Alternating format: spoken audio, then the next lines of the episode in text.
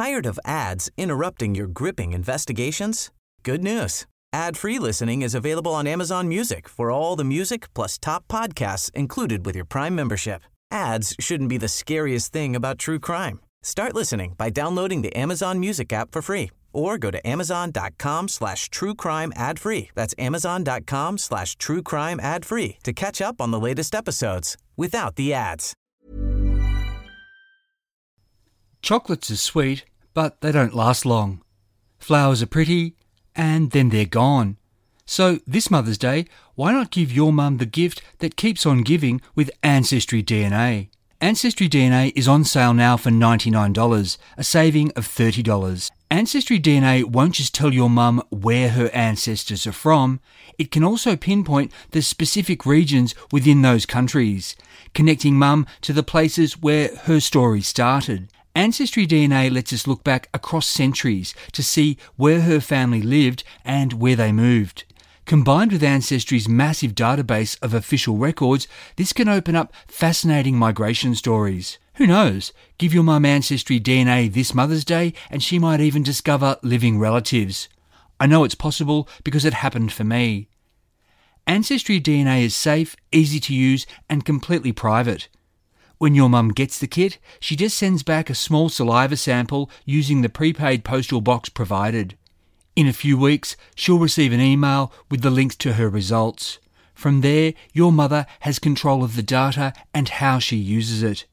There could be more to your mum's story. Piece it together with Ancestry DNA, now on sale. Terms apply.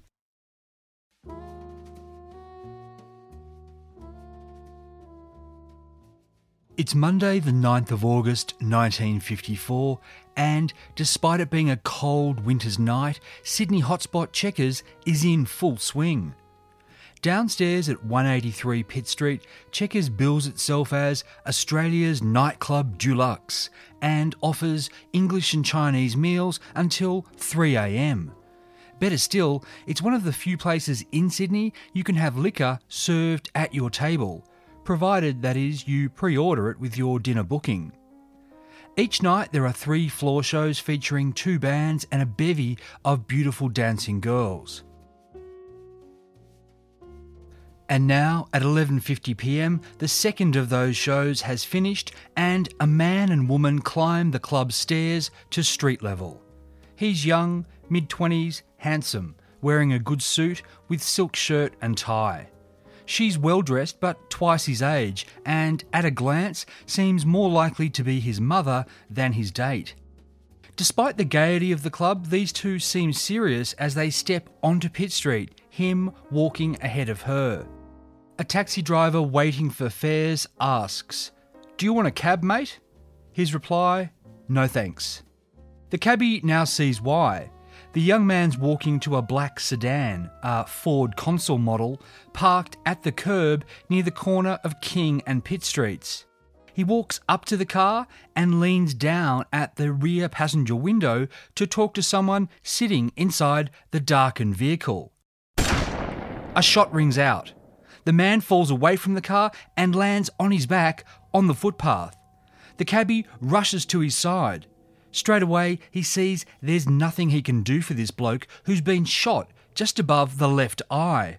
Whatever life's left in him is quickly ebbing away with the blood that pours from his nose and pools around him on the city footpath. The cabbie's attention goes to the woman who left Checkers just seconds ago with the now dying man as she cries out, Why did you do it? She's asking the question of a young woman in the back seat of the Ford Consul, a beauty whose model good looks are familiar from the pages of Sydney's newspapers. I'm Michael Adams, and this is the first of the two part Forgotten Australia episode The Model and the Murder Case. These days, modelling in Australia is a lucrative business. There are dozens of agencies, both big and boutique, and thousands of models make their livings walking at fashion shows and posing for print catalogues and advertisements, billboard campaigns, and television and internet commercials. But in the middle of the 20th century, being a model, or mannequin as they were also then called, was a very niche occupation. The biggest name in the 1930s had been Margaret Vyner, but after she became famous, Margaret went to live in England, and Australia's nascent modelling industry went into hibernation when World War II began and money for advertising dried up. As Allied victory approached and the non war related economy began its recovery, young women were again able to get work modelling in fashion shows at department stores and in print articles and advertisements.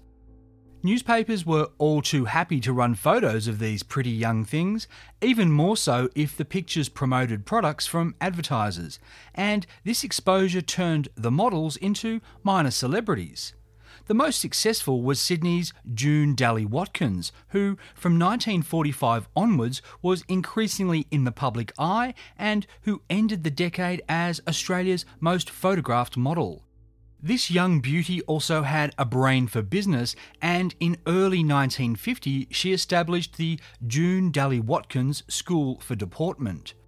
Within months, it was Australia's leading academy and agency for models, with three of its graduates filling the top three places in that year's Miss Australia quest. Among the first hopefuls to come through June's doors for a formal eight week course that covered subjects such as makeup, grooming, wearing clothes for fashion shows, and posing for the photographer was a striking young blonde named Shirley Beiger. Fresh faced with a dazzling smile, Shirley stood 5'6 and had a 34 25 35 figure and weighed 8 stone 9 pounds. In other words, she was just the sort of girl that fashion designers wanted to model their clothes and photographers wanted to pose for their cameras. On the pretty face of things, Shirley seemed to already be living a bit of a charmed life. She'd gone to the exclusive Sydney Church of England Girls' Grammar School and afterwards taken a job in an office before trying her hand at hairdressing. Then she'd landed a job at the Orchid Bar at the city's David Jones department store, with this leading to her first offer of modelling work when she was just 17. But Shirley hadn't actually come from a privileged background. Instead, she'd grown up in a tumultuous family environment in Sydney's working class inner southern suburbs. Her father, Maurice Beiger, was born in 1897 and had been raised amid these battlers. In 1918, he married a woman named Mona Barlow, and they had a son they called Maurice Jr. But this boy died as an infant, and the marriage ended in divorce in October 1928. The following year, Maurice married 25 year old Edith Macaulay, who'd also grown up around the Redfern and Botany area. The couple had two sons, Jack and William, before Edith gave birth to their only daughter, Shirley Patricia Beiger, in March 1932. The following year's electoral roll, as found on ancestry.com.au, shows the family living at Sutherland Street, Mascot, and that Maurice was supporting his wife and three young children as a fellmonger, that is, a worker whose job it is to remove fur from and to prepare animal skins. It was hard and not particularly well paid work, with life made more difficult that year by a bitter strike in Botany's fellmongering yards that led to plants being closed and workers losing their jobs. But Maurice managed to stay employed in his trade, and over the next few years, the family lived at various mascot locations before moving farther south to a house in Teralba Road, Brighton Le Sands, which was just a stone's throw from the beach and waters of Botany Bay. Maurice now listed himself as a labourer. Edith was also contributing to the family coffers not that she was likely to list her job on any electoral roll. Around the middle of 1941, when Shirley was nine years old, her mum was arrested, charged, and fined for selling illegal alcohol to her neighbours.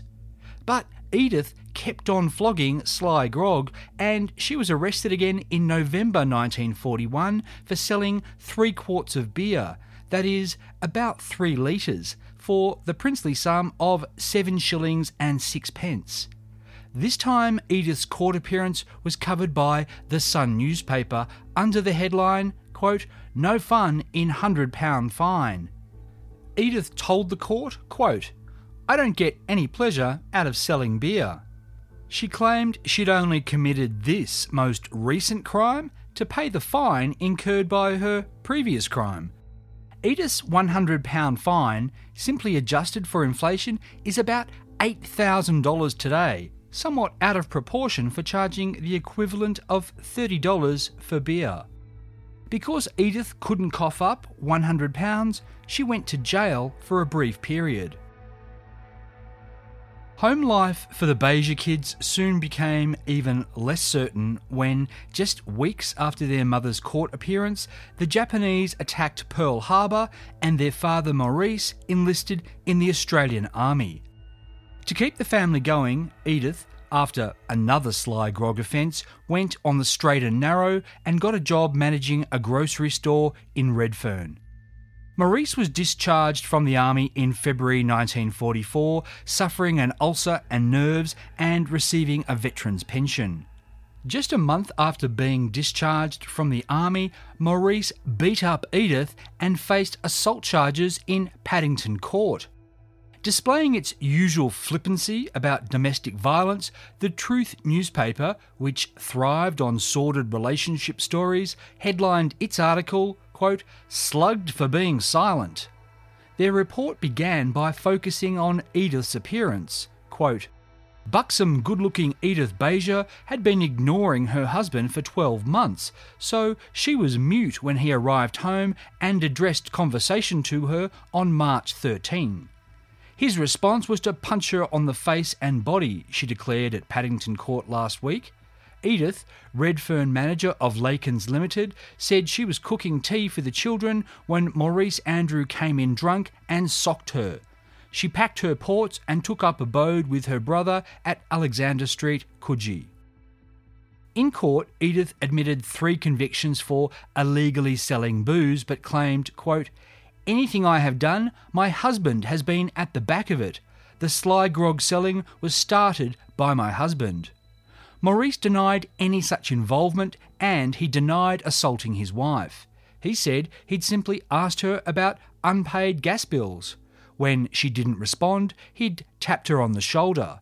Then Edith had been the aggressor. Quote, she had a fork in her hand and turned round in a wild rage to jab me in the face, so I backpedaled as fast as I could. The judge didn't believe Maurice and recorded a conviction against him, fining him one pound. So, for beating Edith, he got one one hundredth of the penalty she'd copped for selling a few litres of beer.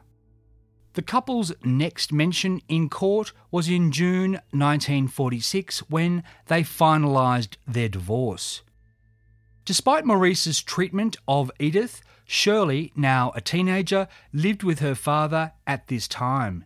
She kept house for him, went to school at SCEGGS, and most afternoons visited her mother at the small goods store she now owned in Redfern. Given Maurice was on a war pension, it would appear that Edith's business was profitable enough for her to afford private school fees. After finishing school, Shirley moved in with Edith above the Redfern shop. Shirley paid her way by working in an office and as a hairdresser before getting that job at the David Jones Orchid Bar that led to her first modelling offer. Readers of the Sun newspaper on the 15th of July 1949 were treated to a fetching photo of Shirley wearing a swimsuit to illustrate an article about the goodly number of entrants for that year's Miss Press Photographer contest. Shirley loved the experience, saying later, quote, After my first modelling job, I knew this was the kind of life I wanted. Edith arranged for Shirley to go to June Dally Watkins School, with Shirley recalling, quote, I was still shy and self conscious, and the school had to put a lot of polish on me. The polish worked, and Sydney newspapers were soon running photos of Shirley as an entrant in both the Miss New South Wales and Miss Australia quests. As an entrant, Shirley took part in fashion shows at various theatres and town halls that saw her and other competitors congenially raise funds for each other's campaigns and for charities. In November 1950, the 53 Miss New South Wales candidates faced their big moment, parading at the Trocadero nightclub in frocks and swimsuits for judges. There were 12 finalists, but Shirley wasn't one of them. Nevertheless, her face and figure were increasingly seen in newspapers and magazines. The nationally distributed Pix magazine on the 14th of April 1951 ran a full length photo of Shirley as part of their Girl of the Year quest and gave her a £3, 3 shilling prize. Two weeks later, she was the cover girl for Pix, posing demurely with a trio of wire haired terrier puppies. The next month, Shirley and three other models took Transoceanic Airways' inaugural flying boat service from Sydney to Port Moresby. In a whirlwind 24 hours, the girls toured villages, hospitals, and schools and attended a cocktail party where they were the only women among 200 men. Photos of Shirley, playing with a Papuan baby, chatting with Papuan women in grass skirts appeared in newspapers all over the country. Shirley was on hand in mid 1951 to pose with expat Aussie comedian Dick Bentley at Bondi Beach, and she was back there in a swimsuit in November when Truth needed an eye catching photo for an article about the hot weather. On the 11th of January 1952, Shirley and another of June Dally Watkins' stars, beauty Jeanette Elphick, modelled summer frocks and swimsuits at the Grace Brothers store in Parramatta. A few weeks later, the two girls appeared together again, this time promoting Ford's new model sedan, the Consul. As the camera clicked, with Shirley posing beside the car while Jeanette smiled from the driver's window, there was no way these young beauties could have imagined the dramatically different paths their lives would take in the next few years. Side note, I'll be exploring what the future held for Jeanette Elphick in an upcoming bonus episode. Tired of ads interrupting your gripping investigations? Good news. Ad-free listening is available on Amazon Music for all the music plus top podcasts included with your Prime membership. Ads shouldn't be the scariest thing about true crime. Start listening by downloading the Amazon Music app for free or go to amazon.com slash true crime ad free. That's amazon.com slash true crime ad free to catch up on the latest episodes without the ads. As 1952 progressed, Shirley's profile increased. She made the top 10 finalists of that year's Miss New South Wales quest, was photographed taking tips from Britain's highest paid model, Barbara Goalen, when she visited Sydney, and Shirley and other Miss Australia hopefuls flew with TAA to take part in fashion parades in Canberra, Queanbeyan, and Cooma. Unlike today, modelling then wasn't highly paid, with Shirley getting a pound or two for a photo shoot. But she was doing okay. Quote, I was very lucky and managed to get enough work to keep me going. And it was fun. Quote, I was soon invited to go to places that had just been glamorous sounding names to me and found my life changing. I spent more time on my looks and clothes. I worked most of the day, and at night there was always somewhere new and exciting to go. That visit to Cooma in the snowy mountains was especially funny when Shirley and her friends turned up at a venue to model only to find the audience comprised exclusively of men working the hydroelectric scheme. These blokes weren't there for the frocks and shouted, Bring on the dancing girls. Shirley recalled, quote, so three of the girls did the can can and I sang. I haven't any voice at all, really. Last time I had sung was in the school choir, but I was cheered and encored so much that night I imagined I was Melba.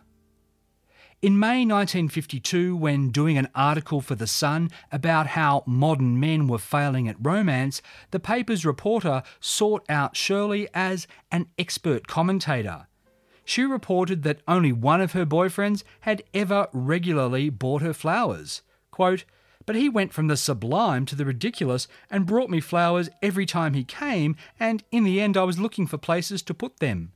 Shirley also complained that young men were too concerned with their freedom to pay their girlfriends small chivalrous attentions. Quote, He's mostly frightened. Frightened she'll think she's the only one in his life, and frightened about what the boys would think or say. She told this reporter that as a modern girl, she would expect to see her permanent boyfriend or fiance four to five times per week. Quote, and when he had dates with me, I wouldn't expect him to want to dash off for a drink with the boys. I'd like him to take me out mostly in a twosome because in parties of any larger number, the boys always tend to get into a huddle and talk football or something. Shirley was also critical of boys who were too lazy to learn how to dance. Quote, there's nothing worse than going to a nightclub and having to sit out dances and drink the whole time. If they consider girls' feelings a bit, they just wouldn't do this. On the 21st of March 1953, Shirley celebrated her 21st birthday at the Mascot Town Hall with her mother paying for a party of 200 guests. The birthday girl pretty in a blue nylon dress appliqued with blue lace. But while this was a night Shirley would treasure, she'd also by now had enough of living with Edith above the shop in Redfern. Her mum's business had been broken into, and its proximity to the police station also meant that day and night there were all sorts of brawls and disturbances. To preserve her nerves and on the advice of a doctor, Shirley moved out and took her own flat in Kellett Street, King's Cross, which was then still more of a bohemian enclave than a red light district. One of Shirley's neighbours was a young man named Donald Lee, who worked as a waiter at the Checkers nightclub in the city. It was through Don that Shirley met handsome young Arthur Griffith. Arthur was 23 years old, the son of a well known Sydney bookmaker, and he worked with his dad as a clerk. Arthur loved the good life and he treated Checkers nightclub as his second home. Shirley and Arthur were quickly head over heels in love.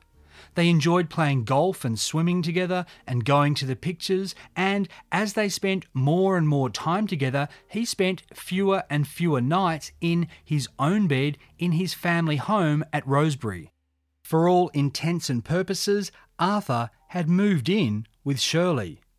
Living in sin, as it was called, was then shameful. For this reason, Shirley increasingly kept to herself, socialising with Arthur's friends who knew their secret and avoiding hers who she thought might be scandalised by her immorality. Shirley also apparently kept their living arrangements secret from Edith. Arthur did the same by telling his parents that when he wasn't at their place, he was sleeping at Don's. Shirley and Arthur were in a serious relationship, but they weren't going to marry, at least not yet. Before settling down, he wanted to go on an overseas trip, and this was a dream that Shirley said she understood and respected.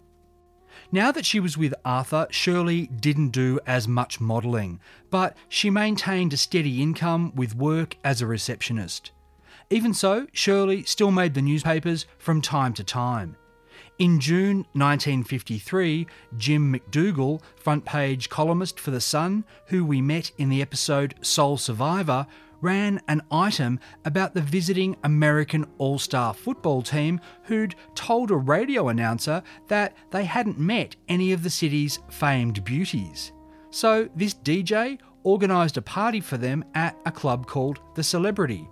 Under the headline, Meet the Girls, McDougall reported, There'll be a galaxy of stars more brilliant than the astronomer ever saw. In fact, the whole top drawer of the modelling world in Sydney.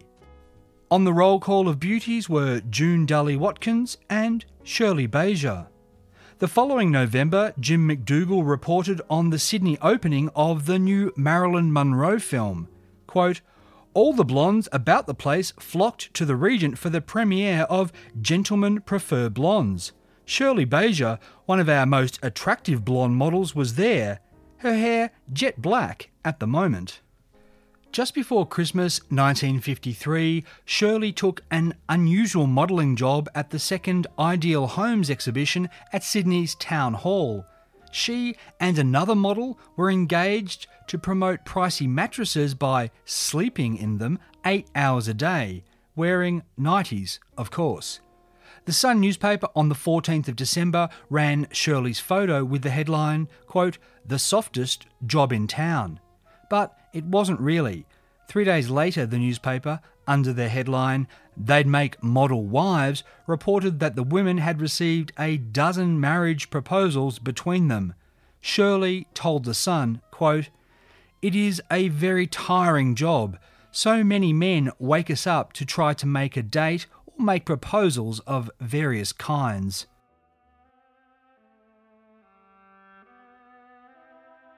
As 1954 rolled around, Shirley dropped out of the newspapers and magazines, devoting herself to keeping house and looking after her man. But Shirley Beiger's name and face would be in newspapers and magazines everywhere after she shot and killed Arthur Griffith outside Checkers nightclub in the middle of Sydney. There was no doubt that Shirley had done it. The question was, why?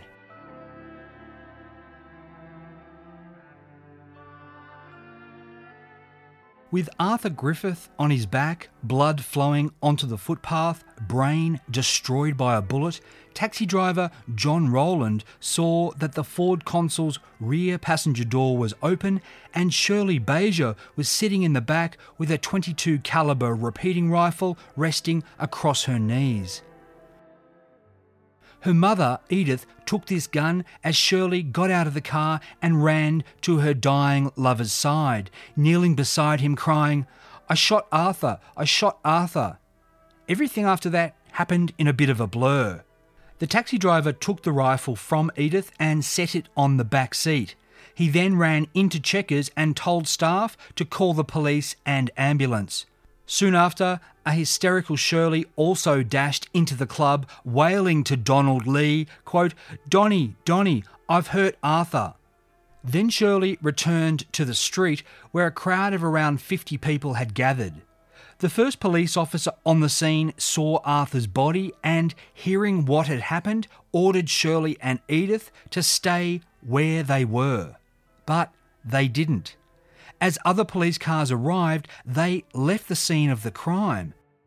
Hurrying along Pitt Street, they encountered Detective Sergeant Ray Blissett, one of Sydney's most experienced and toughest cops, who was responding to the call about a shooting.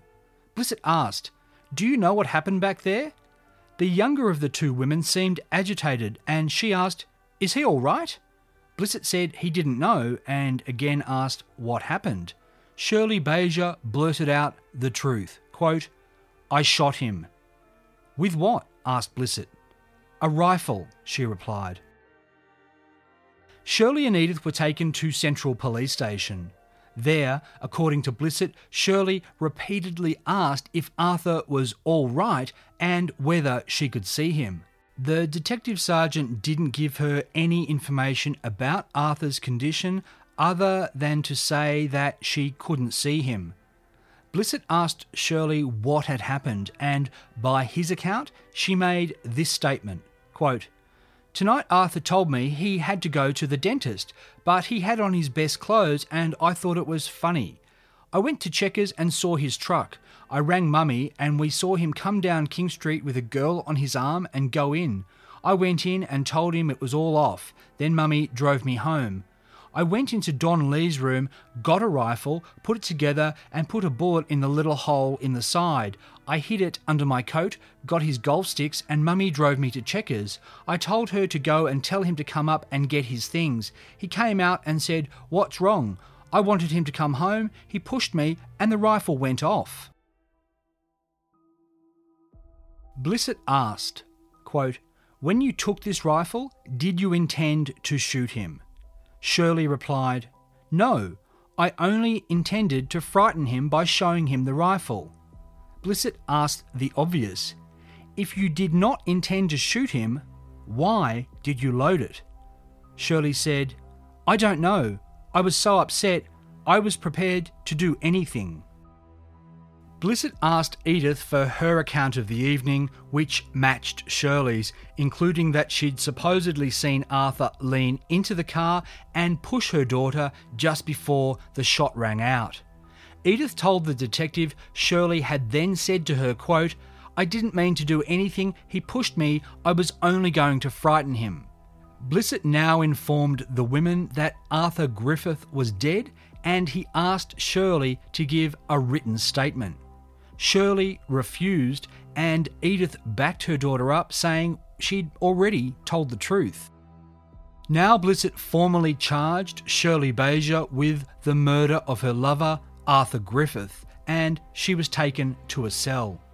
Shortly afterwards, Shirley called Central Police Station's matron and said, quote, I would like a pencil and paper to write a statement while it is still fresh in my memory. Strangely, what she then wrote was addressed to Arthur, as though this was a letter to her dead lover. This is what Shirley wrote quote, Arthur, I came home from work and Arthur and Don were sitting in the flat talking.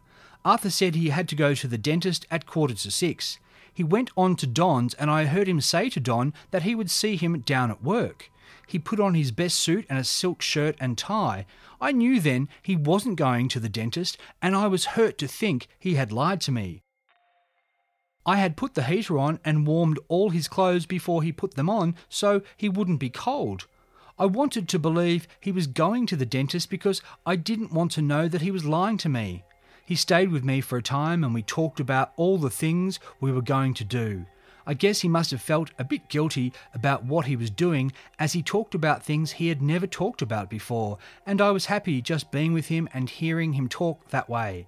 Then he went, and I started thinking he had been going out until all hours so often of late, and when I asked him where he had been, he would say, with the boys. Shirley's statement continued.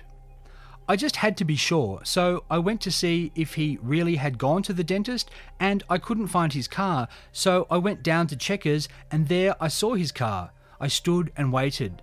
After about 10 minutes, he came out and got in his car and drove off. I got into a cab and went all over town to the places I knew he went to, and I found him at Sammy Lee's. I waited on the bus seat and saw him come out and drive off. I guessed he had gone back to Checkers, so I went there. His car was parked in King Street. I walked about waiting for him until a quarter past eight, and then I guessed what had happened. He'd had dinner at Checkers and gone to a show. I knew then that he was not alone. Shirley went on. I went out to Coogee in a cab and asked my mother if she would come and sit with me in town as I wanted to see for myself if Arthur was with another girl. We sat and waited, and I prayed that he would be by himself, but at 11, he walked down King Street with this girl. I didn't know what to do. I felt sick to see the man who had been in bed with me only a few hours before, telling me he loved me and wanted to marry me when he came back from overseas, and saying how he would tell our children about what he wanted them to be like. And here he was, walking arm in arm with another girl, and when he was finished with her, he would come home to me. I was just the girl who washed his clothes, cooked his food, and ran after him doing all odd jobs, even cleaned his shoes so he would be nice for other girls. I even understood when he said he was sorry about not being able to take me to nightclubs as he was short of money. So I was content to stay at home and let him go out with the boys while I waited for him to come home when he had nowhere else to go. I guess I just loved him too much. Shirley continued. When I saw him with this other girl, I guess I knew what a fool I was. I raced down to the club and asked him for the key to the room and told him to come and get his things. Mummy and I walked off and left him, but when I arrived home, I knew that no matter what he had done, I still loved him and wanted him back. I went and rang up, and they said he had gone. I went back to the flat and waited while Mummy went back to see if he had gone. When she came back and told me he was still there, I just wanted to see him. So I said I was going to take all his things down there and throw them on the dance floor. When I went back to the room, I couldn't take his things away. I saw some guns in the corner and remembered Don had a gun, so I decided I would take it with me and tell him if he didn't come home with me, I would shoot myself. I had seen Don put the gun together, so I put it together and put a bullet in where I thought it should go. I was just going to fire the gun and frighten him, as I knew he would not leave me alone if he thought I would do anything silly. Mummy went in and got him, and he came to the car and wanted to know what I wanted. I asked him to come home, and he said he would later. I guess he must have thought he had won again.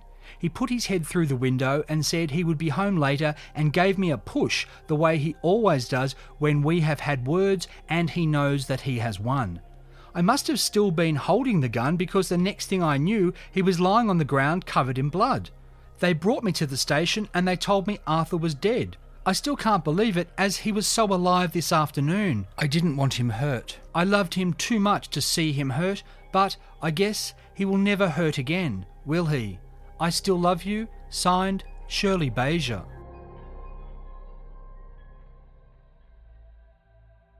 This statement was brought to Detective Sergeant Ray Blissett at 2:30 a.m.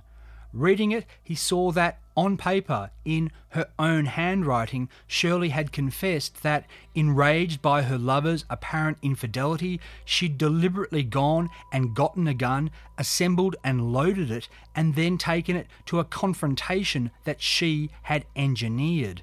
Then, having forgotten she was holding the weapon, it had gone off accidentally because Arthur had given her a push. But this written statement contradicted what she'd initially told Blissett that she'd only intended to frighten Arthur by showing him the gun. The statement that she had considered shooting herself, that she maybe had been going to fire the rifle to frighten Arthur, went some way to explaining why she'd loaded the gun. But it didn't explain why Blissett had found six more 22 caliber bullets in Shirley's pocket. And her absent mindedly having the rifle laying across her lap didn't explain what the coroner would soon determine that the bullet had entered Arthur's face at a 10 degree angle, which suggested the rifle had been held level with the window rather than angled up from her lap. Further, an accidental discharge from a rifle on her lap didn't explain the powder burns and smoke staining around the bullet hole, which the coroner would say indicated Arthur had been shot from a range of two to six inches. Later that morning, having gone to Shirley's flat, Blissett showed her the two rifles that had been in Arthur's possession. He asked, quote, if you only intended to frighten your boyfriend, why didn't you take one of them? Shirley's reply, he said, was, quote, because I didn't know how to use them. There was no doubt in Ray Blissett's mind that Shirley Beiger was lying. Shirley hadn't been wearing a coat when she was arrested, and Blissett believed that she'd hidden the rifle in the golf bag among the golf clubs. Then she'd retrieved it as Arthur approached the car, which negated the idea that she'd absent mindedly had it beneath her coat. And he thought she'd taken the 22 over the other guns not just because she knew how to use it, but because it was smaller and easier to hide. In Detective Sergeant Ray Blissett's opinion, this was an open and shut case. In a fit of jealousy, Shirley Beiger had planned and carried out the murder of her lover, Arthur Griffith. Simple as that. I'm Michael Adams, and you've been listening to Forgotten Australia. The second and final part of The Model and the Murder Case is on the way, so make sure you're subscribed to get it as soon as it's released. In the meantime, you can help Forgotten Australia reach more people by leaving a review or rating at iTunes and by telling a friend or two about the show. For more information about Shirley Beiger and other stories, visit ForgottenAustralia.com and the Facebook page Forgotten Oz Podcast. Forgotten Australia was written and produced by me in the Blue Mountains of New South Wales on land traditionally owned by the Gundungurra and Darug people. As always, thanks for listening.